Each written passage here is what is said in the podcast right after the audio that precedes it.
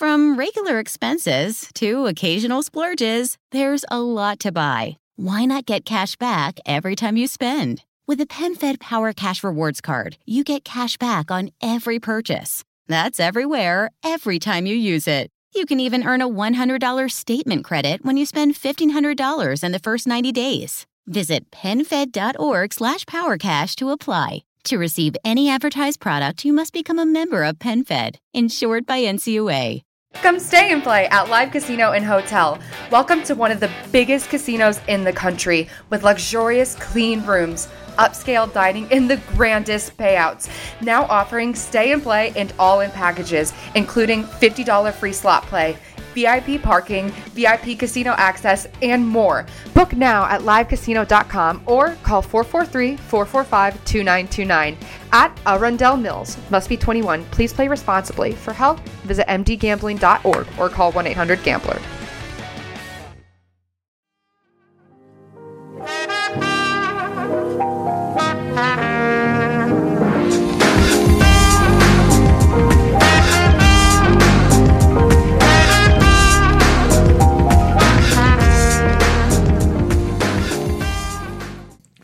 Salve a tutti ragazzi, ben ritrovati in questa nuova puntata di Intech. Siamo tornati, spero si sia aggiornata già la grafica, ehm, perché settimana scorsa mi sono messo lì, ho disegnato due nuove copertine per, Insta, per Intech, scusate, per InSport. Spero vi piacciono, mm, lo spero davvero, le ho rifatte eh, da zero praticamente, con qualche dettaglio vecchio, qualche dettaglio nuovo, insomma mi sono messo lì un attimino a, a rifarle perché mh, volevo un attimino svecchiare. Ecco, beh, era carino quel logo che avevo fatto con, eh, con, la, mia, con la mia bimba a settembre, però poi ho detto no dai, voglio un attimino qualcosa di un pochino più sobrio, semplice, con la scritta dello show subito in, in prima pagina L'ho fatto appunto inizio settimana scorsa, per cui spero, tempo che appunto verranno propagate le modifiche, che poi tutto arrivi anche su, sui, vari, sui, vari, servizi di, di streaming e, e condivisione del, dei podcast. Detto questo, Sistemi di stoccaggio cloud o fisico? Parliamo un attimino oggi. Eh, mi sono annotato qui un paio di, eh, di appunti per quanto riguarda il, il, il il settore, mettiamolo così, ecco non mi veniva la parola in questo momento perché? Perché da qualche giorno, lo avevo anticipato un po' su Twitter, qualcuno mi aveva chiesto, um, sto utilizzando Google Suite, eh, quindi G Suite, la suite di Google, quella a pagamento, da 9 euro e qualcosa al mese, eh, semplicemente perché eh, ho trovato alcuni aspetti che mi fanno veramente tanto tanto comodo e, ehm, e che sinceramente, eh, vi dirò la verità, mi semplificano e mi migliorano un attimino la vita. Adesso vediamo, vediamo un secondo e poi vi, vi spiego anche meglio il perché. Allora, cercavo uno strumento e avevo provato anche parlando con l'amico Alberto uh, a utilizzare OneDrive. Mm, io ho l'abbonamento con Office 365 perché comunque la suite Office la utilizzo, voglio o non voglio, è la più utilizzata e averla, detta francamente, craccata sul Mac non mi andava, anche perché utilizzo il Mac mh, di rado comunque, lo utilizzo in casi eccezionali, su iPad, avendo un iPad da su- superiore ai 10 pollici, dovevo andare a pagare. E quindi era giusto a un certo punto trovare una soluzione, ho fatto anch'io l'abbonamento Office 365, quindi ho anch'io un tera di spazio su OneDrive un tera di spazio che per il momento sinceramente lo utilizzo solo come backup per le fotografie eh, del mio, dal mio iPad. Adesso vi spiego. Praticamente io ho loggato su OneDrive l'iPad Pro, il 12.9, quello che ho qui davanti con cui sto prendendo anche appunti dove ho preso appunti per la puntata, eh, e dove appunto vado ad aprire ogni fine settimana praticamente l'applicazione di OneDrive così mi fa il backup delle fotografie lì sopra. Questo perché tutte le fotografie sono belle stoccate, sono stoccate per mese, giorno, anno e via dicendo, quindi sono in un ordine che non mi dispiace perché alla fine all'inizio avevo questo sistema di cloud, ovviamente in aggiunta a dei cloud photo library che non vado a disattivare, non vado neanche a eliminare, non faccio nulla, però poi dopo arriveremo a, anche a questo, a questo aspetto. Um, quindi quello è il primo, il primo step e ho eliminato, come vi dicevo, diciamo così, un po' lo stoccaggio delle fotografie offline. Una copia fisica ce l'ho sempre sul Mac della libreria foto di iCloud e una copia fisica ce l'ho sempre sull'iPad. Perché? L'iPad ce l'ho da 2,56 ho circa una trentina, quarantina di giga di ehm, libreria fotografica sul, sul, sul, sul cloud, quindi ho quello, quello, quel toto di foto, fatto pulizia durante questa quarantena, quindi mi sono liberato di doppioni, tripli, tripli, triplicazioni di foto, insomma ho liberato un po' tutto, mentre ora appunto così ho tutto questo spazio enorme che ho sull'iPad, lo riempio, lo utilizzo, non ho nessun tipo di eh, problema visto che comunque utilizzo anche qui pochissimo spazio. sull'iPad ce l'ho quindi perché non sfruttarlo? Sul Mac perché comunque mi dà quel senso un po' di sicurezza ecco non so come, come andarvelo a definire in maniera, in maniera diversa però ce l'ho lì. E, e per il momento vi dirò la verità va bene, va bene che sia lì, funziona bene, non ho problemi, non ho intoppi, non ho impicci, per cui sono contento. Um, come vi dicevo, tornando a G Suite, praticamente per chi utilizza um, questo genere di account che è a pagamento di nuovo ed è diverso da Google, da, dall'account Google tradizionale, c'è la possibilità per chi utilizza appunto il Mac di avere un eh, software che non è il classico backup e sincronizza di Google invasivo, fastidioso e rognoso, ma si tratta di Google Stream e adesso non ricordo più il nome esatto, perdonatemi, ma eh, veramente ecco Google Drive File Stream, il, l'applicazione che c'è sia per Mac che per, per dispositivi Windows. Praticamente eh, questo eh, applicativo è comodo perché va a montare la vostra cartella di Google Drive, o meglio di Google Drive G Suite, ve la va a montare all'interno del Finder. Quindi eh, io ho la possibilità a questo punto di avere nelle posizioni del Finder del Mac Google Drive che posso espellere in qualsiasi momento, quindi cacciarlo dal mio computer e disattivare la sincronizzazione. Al suo interno io ho due cose molto importanti, il mio drive personale e i drive condivisi. Sui drive condivisi magari faremo un discorso a parte, ehm, non sono ancora diciamo così convinto di parlarvene fino in fondo, vedrò. Sul drive, il mio drive personale io faccio l'accesso e ho tutti i miei file che ho stoccato su Google Drive. È come se li avessi in locale sul Mac. In realtà No, ecco perché questa applicazione, a differenza ad esempio di backup e sincronizza, quella diciamo così originale, vi permette di avere l'opzione Drive File Stream solo offline del file o della cartella oppure solo online. La magia dov'è? La magia è che se io ad esempio scarico un documento, un file o una puntata, adesso io le sto registrando, voglio che vengano salvate sempre nella cartella edit che è backuppata su Google Drive così che qualora mai dovessi perdere quella eh, registrazione in realtà io ho le copie backuppate su Google Drive e non ho nessun tipo di problema. Ma è come se fosse una sorta di cartella interna di macOS del Finder che però poi in realtà non è qui. Cioè, è come se io fossi collegato a un NAS che però è virtuale è nel cloud di Google ed è una cosa per me fantastica Um, se voglio, appunto, io posso trascinare, spostare quello che voglio.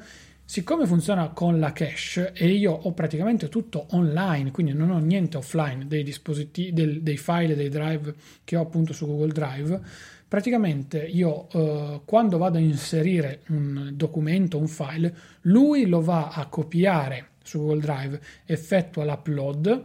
Io ho una connessione gigabit per cui vado tranquillissimo nell'upload in pochissimi secondi e una volta che ha effettuato l'upload lo elimina perché lo va a mettere in cache, la cache poi viene eliminata dal computer e quindi quel file Visivamente io ce l'ho nel Finder ed è disponibile, fisicamente non è più già neanche nel computer, quindi non lo vado nemmeno ad eliminare e quindi è una cosa veramente super super comoda. A me è capitato purtroppo di perdere alcune puntate del podcast registrate, se avessi avuto questo sistema già diverse settimane fa, diversi mesi fa, non avrei avuto nessun tipo di eh, problema.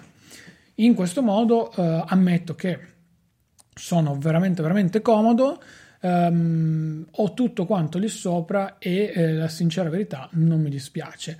Ho preferito appunto iniziare a pagare questi 9 euro qualcosa al mese, anche per questo motivo poi ce n'è un altro, ripeto, se riesco poi ve ne parlo, ma devo capire ancora bene alcuni cavilli uh, oppure no, e ho praticamente cancellato eh, ogni eh, forma di eh, chiavetta.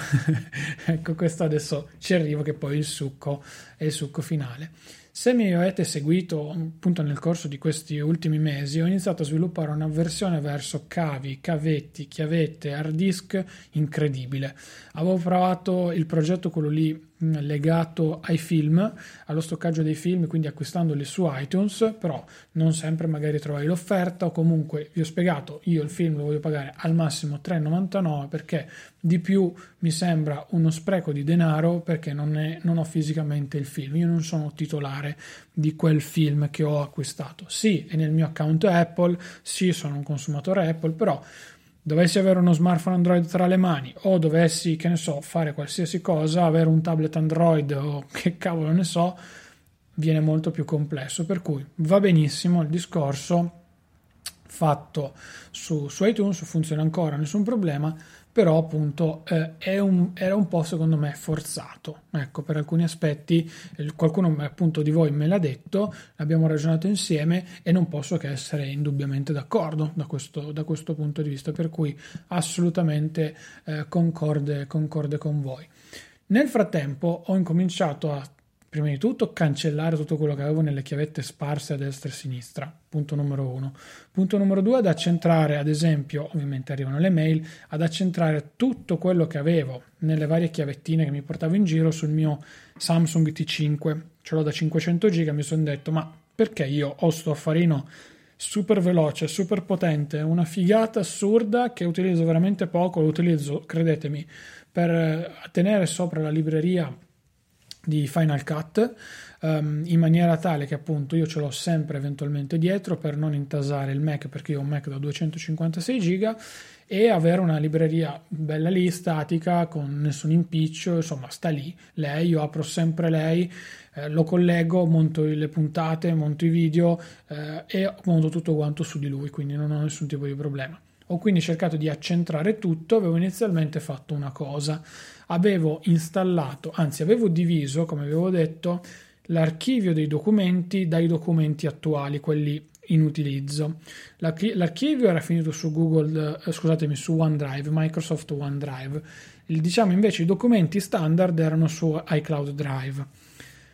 Questo eh, mi ha comportato una serie di problemi, ve lo spiego brevemente. Purtroppo io avevo installato, purtroppo anzi per scelta io ho installato il client di OneDrive con il mio T5 integrato, quindi attaccato al T5 al Mac ho selezionato la cartella OneDrive all'interno del T5 in maniera tale che io non volevo avere sempre OneDrive attivo perché i file che avevo lì sopra erano file statici fermi lì che non dovevano essere modificati.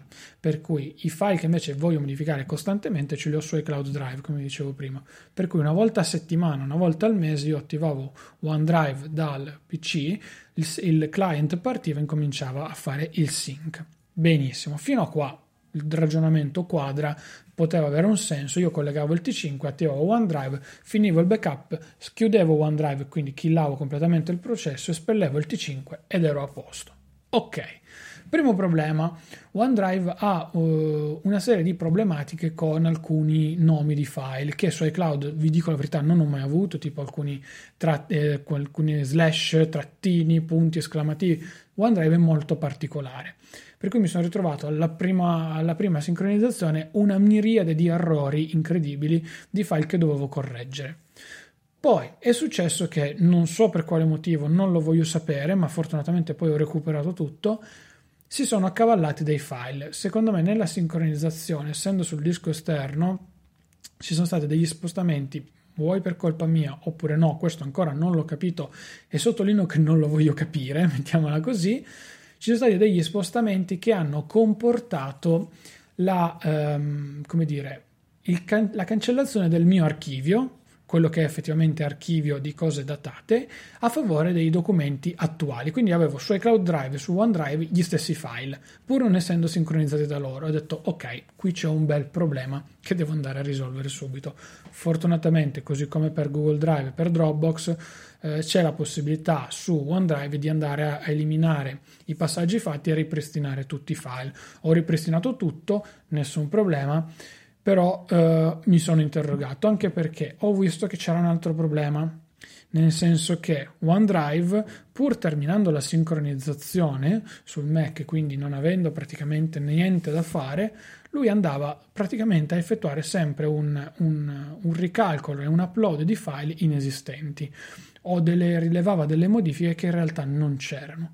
Questo perché probabilmente, come dicevo prima, era dovuto al fatto di avere utilizzato la, cant- la, cartella OneDrive sincronizzata su un disco esterno, quindi magari a ogni singolo movimento che facevo nel Mac o il passaggio da un file all'altro si andava a riscrivere, non lo so che cosa poteva succedere all'interno del T5, quindi lui rilevava delle modifiche e faceva partire il sync di OneDrive.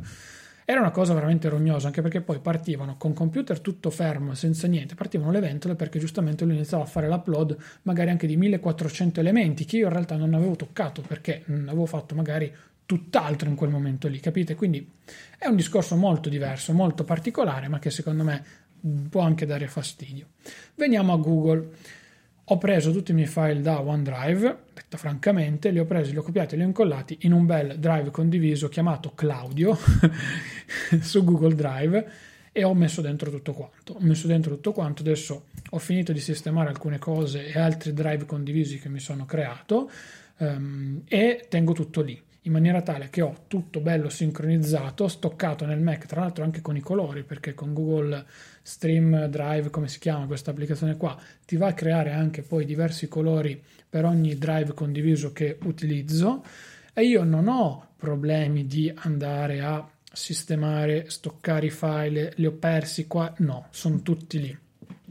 L'unico, anzi, addirittura una sorta di doppio backup perché io ho sincronizzato questo drive condiviso con anche il mio account personale di Gmail, oltre a un, cl- a un uh, servizio, appunto, scusate, oltre all'account G Suite che ho creato ad hoc, perché mi serve praticamente solo per per Google Drive. Um, ho anche appunto creato tutta questa cosa per, per, quanto riguarda il mio account personale, quindi è tutto sincronizzato. Io dal mio account personale Google posso andare a visualizzare anche nei drive condivisi i miei file, quindi io potenzialmente li ho sempre con me. Certo, non ce li ho sincati nella home page, non ce li ho sincati come ce li ho sul Mac con appunto l'applicazione dedicata, ma cioè, chi se ne frega, detto francamente, anche perché l'applicazione su, mh, mm, su, iPad, per dire Google Drive, non è fatta benissimo, questo lo sappiamo tutti quanti, però se io voglio ad esempio caricare un file, prendo una fotografia, lo faccio ora davanti a voi, la vado a condividere e la voglio andare a condividere appunto su, uh, su Google Drive direttamente, io posso scegliere dove andare a, ad, ad uploadare questa um, questa fotografia. Quindi se io voglio posso andare tranquillamente a uh, selezionare la cartella del mio drive condiviso, metto lì dentro e non ho nessun tipo di problema. Quindi io ho un doppio, triplo backup, chiamatelo come vi pare, tutto quanto bello stoccato lì dentro. Poi il file e il sync arrivano anche automaticamente sul Mac, ma non mi occupano spazio fisico sul Mac perché per l'appunto, come vi dicevo prima, io ho tutto syncato in, eh, online. Domanda molto semplice. Se non ho internet, come faccio? Allora, partiamo dal presupposto che se appunto mi trovo in una situazione in cui non ho internet dietro, probabilmente sono in un paese del terzo mondo, non lo so, mi è successo qualcosa di grave perché ho tre telefoni, sei schede SIM con almeno 40-50 giga l'una dentro, un iPad con l'LTE, un Mac, insomma non avere internet mi sembra una, una questione molto molto remota. Qualora invece fossi consapevole, ad esempio, di andare in montagna dove andiamo noi, che purtroppo non ha campo e c'è solamente connessione team, io i file che ho su Google Drive, al netto magari di qualche filmato multimediale, ce l'ho stoccato come archivio e quindi non ho nessun problema da questo punto di vista. Diciamo quindi che sostanzialmente nel mio caso io non ho problemi, non ho nessun tipo di problema da questo punto di vista perché comunque tutti i miei documenti locali che mi servono per il momento ce li ho ancora su Google Drive. E quindi sono, diciamo così, consono del fatto che non è l'archivio, quello no, ma sono i miei file personali, le fatture, i documenti, le bollette di casa, le utenze condivise e tutto il resto e ce li ho allocati sulla tabellina Cloud Drive tranquillamente e ho tutto quanto in locale salvato sul Mac, in locale salvato sul, sull'iPad, sui dispositivi mobili, insomma, quei, quei file lì io li ho veramente. Non ho, diciamo così, tutto sparso relativamente così a caso, invece ho tutto quanto salvato eh, lì dentro, per cui sono tranquillo. In questo modo io praticamente ho svuotato i 3 o 4 hard disk che avevo in tutti i drive condivisi, ho eh, sistemato il discorso appunto relativo a chiavette sparse destra, sinistra, di qua di là, ho sì lo spazio che ho su Google, non ho problemi, sono a posto, la, la possibilità di condivisione estrema di Google Drive che è fantastica, è vero che ho un costo mensile di una decina di euro, per carità, sono più contento di pagare 10 euro per anche appunto altre opzioni eh, di cui magari ne parleremo più avanti, piuttosto che andare ad avere, eh, come si suol dire, mille chiavette che poi perdo, file semplici e via dicendo. In questo modo, ad esempio, che mi, mi dovrei appropinquare alla scrittura della tesi, sono anche più tranquillo nel scrivere documenti di questo genere qua. Insomma, quando ho perso veramente i documenti e non mi sono più ritrovati documenti stoccati da anni su iCloud Drive senza mai mezzo problema, invece quei 2-3 secondi messi su OneDrive con milioni di problemi e file persi mi sono veramente un pochino, no, anzi me la sono fatta sotto, ecco, per non essere eh, volgare. Per cui, sono sincero ragazzi, preferisco una situazione eh, come questa qua. Spero sia stato abbastanza chiaro, ecco, eventualmente come sempre tutti i miei social, riferimenti e quant'altro ne chiacchieriamo un pochino meglio assieme. Non potevo non chiudere la puntata con i dettagli relativi alla Magic Keyboard per iPad. Ve lo dice uno che sta utilizzando una folio, eh, mannaggia me appunto perché non l'ho presa prima, ma abbiamo già fatto tutti i discorsi, i ragionamenti, va benissimo.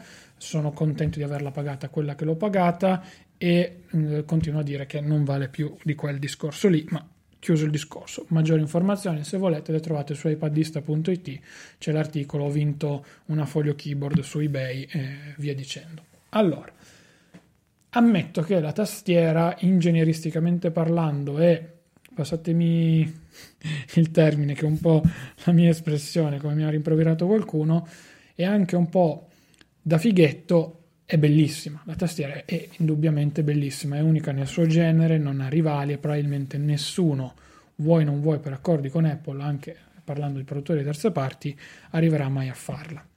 Però i vantaggi che ha, secondo me, sono sostanzialmente un paio. Primo, la seconda porta USB-C e il motivo è chiaro e palese, cioè la possibilità di avere un iPad con due ingressi. Magari uno lo carico, magari uno ci metto un dongle esterno o un adattatore, insomma, una chiavetta se non adoro i dongle, insomma, ho la possibilità di avere praticamente le stesse connessioni che si hanno su MacBook Air, per farlo in breve, e non dico questo computer a caso. Due, la possibilità di avere un tablet molto bello stilisticamente lì messo così che fluttua addirittura è una tastiera con finalmente dei tasti retroilluminati, quindi una tastiera tendenzialmente sembra anche molto comoda dai primi feedback che, che, che la gente appunto ha, ha ricevuto da, dalle primissime impressioni. Poi sostanzialmente diciamo meglio, mm, quasi finisce qui perché vi scordate di utilizzare il tablet, o meglio l'iPad come tablet. Con la Folio Keyboard, ed è uno dei motivi per cui l'ho acquistata, prendete il tablet, ribaltate la tastiera e potete leggerci, potete fare quello che volete ed è molto molto comoda, ve lo dice uno che ha utilizzato la Bridge per mesi ed è una bella differenza di peso con quella, per cui tanta tanta roba.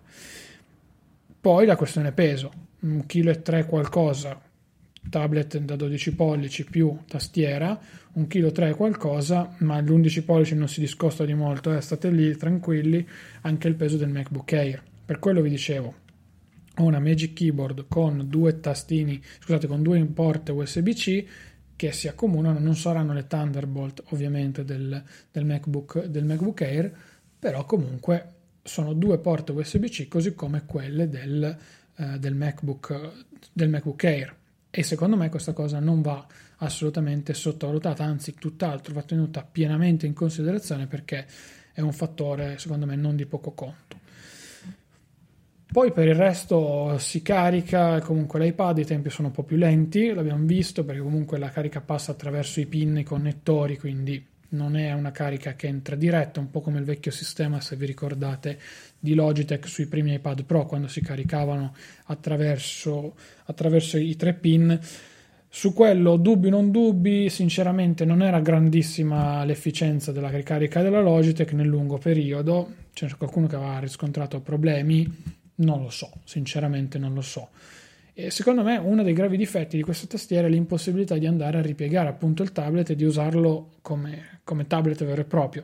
Ci fosse stata anche questa opzione al netto del peso, magari qualcuno in più l'avrebbe comprata, perché così invece non dico quasi ti costringono a comprare la Folio Keyboard e questa Magic Keyboard, però insomma poco quasi.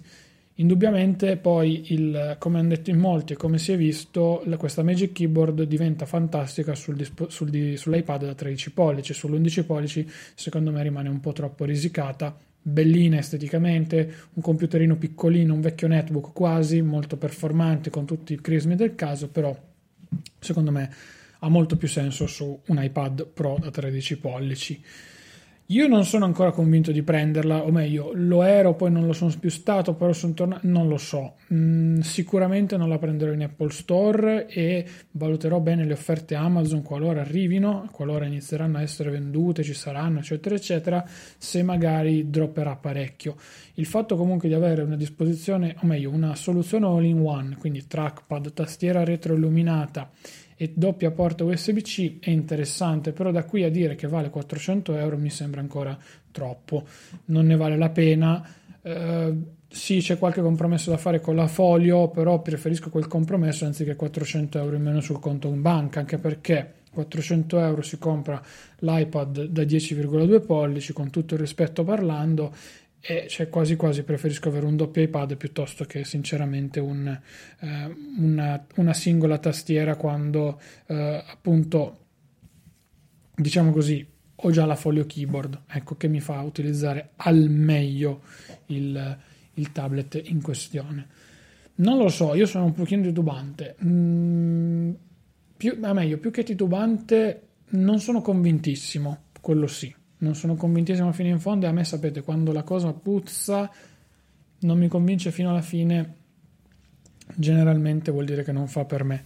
A meno che come nel caso della Folio non ritrovo un'offerta come quella che ho, che ho, che ho trovato su ebay cioè vincere appunto a 58 euro 50 euro quant'è che era una Folio keyboard spedita in 24 ore da Roma con tutto quello che è è impensabile oggigiorno per cui le ammetto sì ho avuto fortuna non dico di fare la stessa cosa, però ecco, se ricapita ben volentieri anche per questa Magic Keyboard e qualora fosse così, ok, posso dirvi vabbè, l'ho provata, l'ho presa, però comprarla ex novo il prezzo deve scendere almeno, per quanto mi riguarda, almeno di un centinaio di euro, quindi almeno il listino deve partire da 300 euro, poi da lì in avanti si inizia, si inizia a parlare, detto francamente. Non sto qui a parlarvi dell'iPhone SE mh, mm, per il semplice motivo che diciamo così, ehm, non lo so, mm, è un dispositivo che mi piace tanto, che magari comprerò più in là nel tempo, molto dipenderà dall'iPhone 12. Uh, eh, non lo so, ecco, poi io, io, ho un iPhone 8, per cui una cosa che mi intriga molto è il colore red e il supporto dual SIM, perché comunque su iPhone mi sto trovando veramente bene con, con l'XR dual SIM, per cui adoperare due SIM magari anche su un ipotetico SE diciamo che non è, non, è affatto, non è affatto male.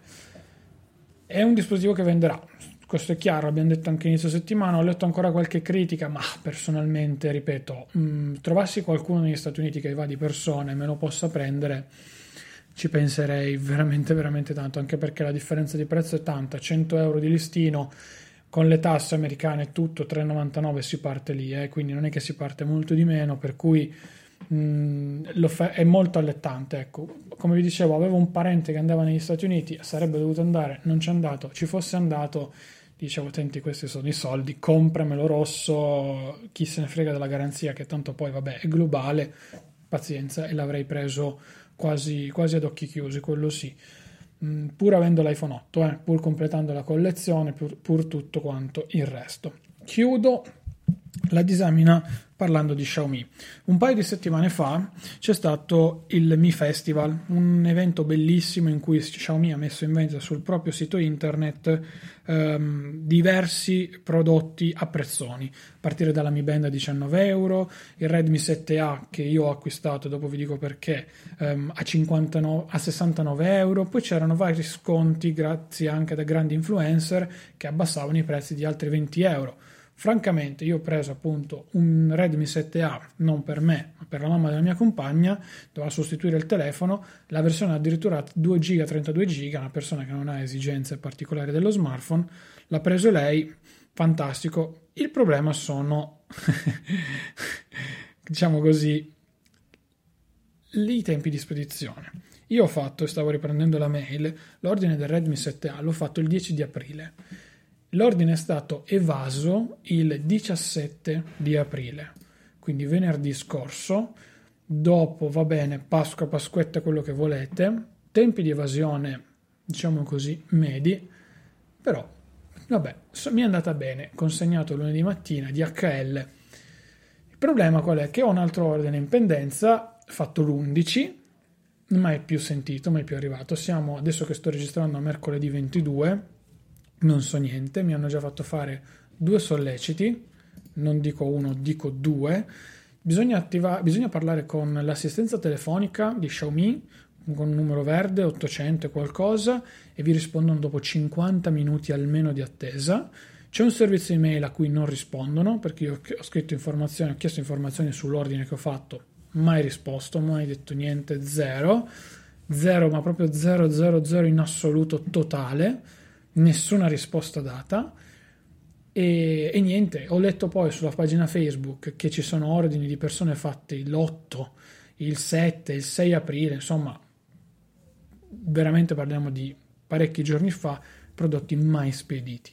Ok, come prima motivazione mi hanno, dato il problem- mi hanno detto il problema ovviamente del coronavirus e quant'altro. Gli hanno chiuso i magazzini francesi perché la Francia, sapete, ha bloccato praticamente tutto, loro si sono spostati in Spagna, però in Spagna c'erano solamente due persone, due magazzinieri che si occupavano di tutta la logistica. Immaginate i milioni di ordini che sono arrivati, perché il festival non era solo in Italia, tutti gli ordini che sono arrivati, boh, la cosa strana è che questo ordine che io ho ancora in pendenza, subito a me è passato praticamente subito in preparazione alla spedizione, quindi con il codice di DHL che ho già, l'etichetta solo da appiccicare, stampare e mettere sopra, così come mi hanno detto al telefono. Quindi il mio pacco fisicamente lì da qualche parte va solo appiccicata l'etichetta sopra e dato a, DHL che poi la mattina successiva me lo porta, me lo dà a mano a me cosa veramente imbarazzante da questo punto di vista.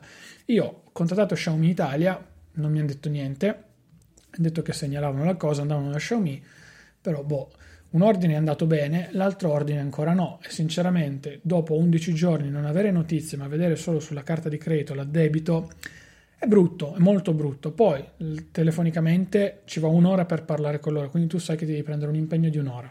Due, via chat non ti rispondono, c'è un servizio chat, di chat incredibile, imbarazzante, sempre offline. Sui social non ti rispondono via mail non ti rispondono, c'è un indirizzo email service.it-xiaomi.it.com, una roba del genere, non ti risponde nessuno, zero.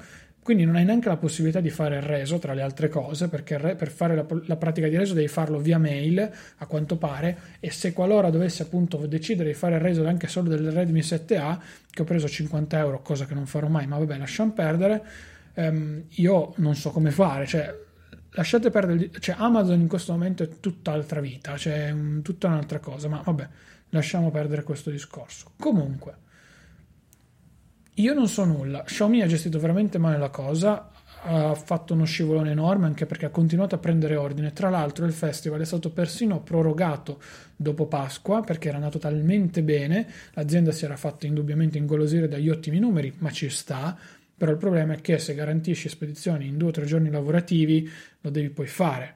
Io adesso sono 11 giorni, al netto del lavorativo o meno non importa, lasciamo perdere, però in 11 giorni non sapere niente perché anche il call center non ti sa dire nulla se non, guardi, c'è l'etichetta di DHL, c'è tutto quanto qui sopra evidentemente l'unica cosa che devono fare è stampare quell'etichetta, appiccicarla e dare il pacco al corriere. È molto strano perché appunto il suo, il suo, il suo ordine è andato direttamente in preparazione alla spedizione, quindi c'era disponibilità di prodotti e anche disponibilità nel farlo. Il problema poi si è verificato qualcosa e facciamo dei solleciti. Benissimo. Io posso solamente in questo momento annullare l'ordine, ma è l'unica cosa che posso fare, non ho possibilità di fare nient'altro. Questo comportamento per me è inaccettabile.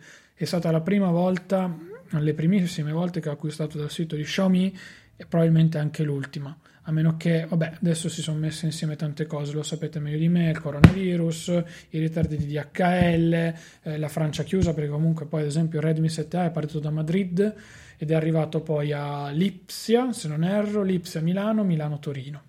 Per cui, insomma, mi spiace solo che ho fatto prendere qualche telefono anche a qualche persona, qualche conoscente che ha ovviamente beneficiato dei prezzi che erano ottimi, erano addirittura migliori di Amazon, senza, senza molti giri parole, con i codici sconto, eh, sia chiaro, perché c'era un Redmi Note 8T ehm, a 139 euro, il 64 giga, 4 giga di RAM e 64 giga di memoria interna.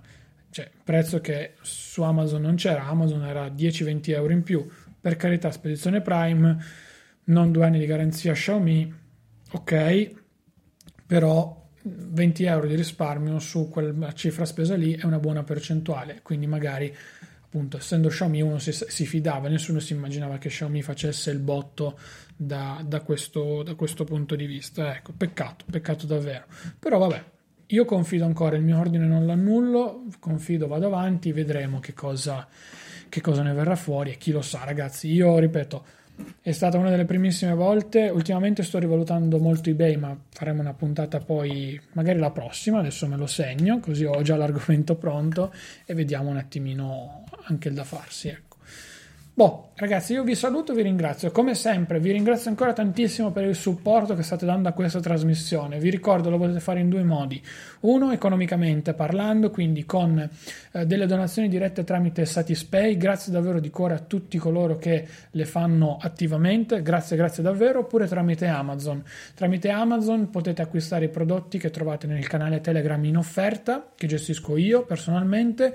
Tutto ciò che trovate lì sopra viene linkato con il mio codice affiliato e poi Amazon mi dà una piccola percentuale dei suoi guadagni. Voi ovviamente il prodotto lo pagate quanto vedete a video, per cui non vi preoccupate da quel punto di vista. Potete comprare i prodotti che vi seleziono io oppure tutti i prodotti che volete partendo però da quel link lì, mi raccomando. Grazie davvero di cuore a chi lo fa costantemente ogni, ogni, settimana e ogni mese. Ci sono poi altri metodi di supporto che io non vi spiego quasi mai, però se andate su claudiostoduto.com slash supporto trovate tutto quanto, quindi nessun problema da questo punto di vista. Seguitemi poi su tutti i miei social, li trovate qui sotto in descrizione, ma praticamente Claudio Studuto il nickname ovunque, nessun problema, c'è la mia faccina in questo momento con la scritta iPadista dietro a un iPad, non nient'altro, quindi eh, con la mia memoji molto molto carina, quindi quello, quello, è il mio avatar in questo momento qui. C'è poi il mio canale Telegram, il rompiscatole.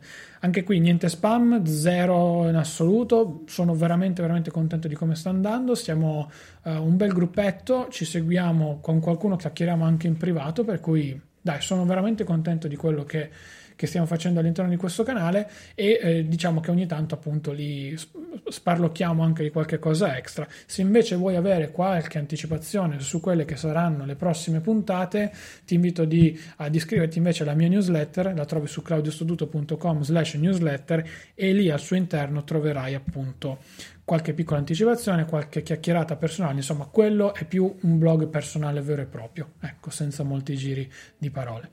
Ho detto tutto, non mi sono dimenticato nulla, niente, io ti saluto, ti ringrazio, ci sentiamo settimana prossima, ore 12, con una puntata che secondo me è già, è già partita da queste ultime considerazioni finali. Ciao ragazzi!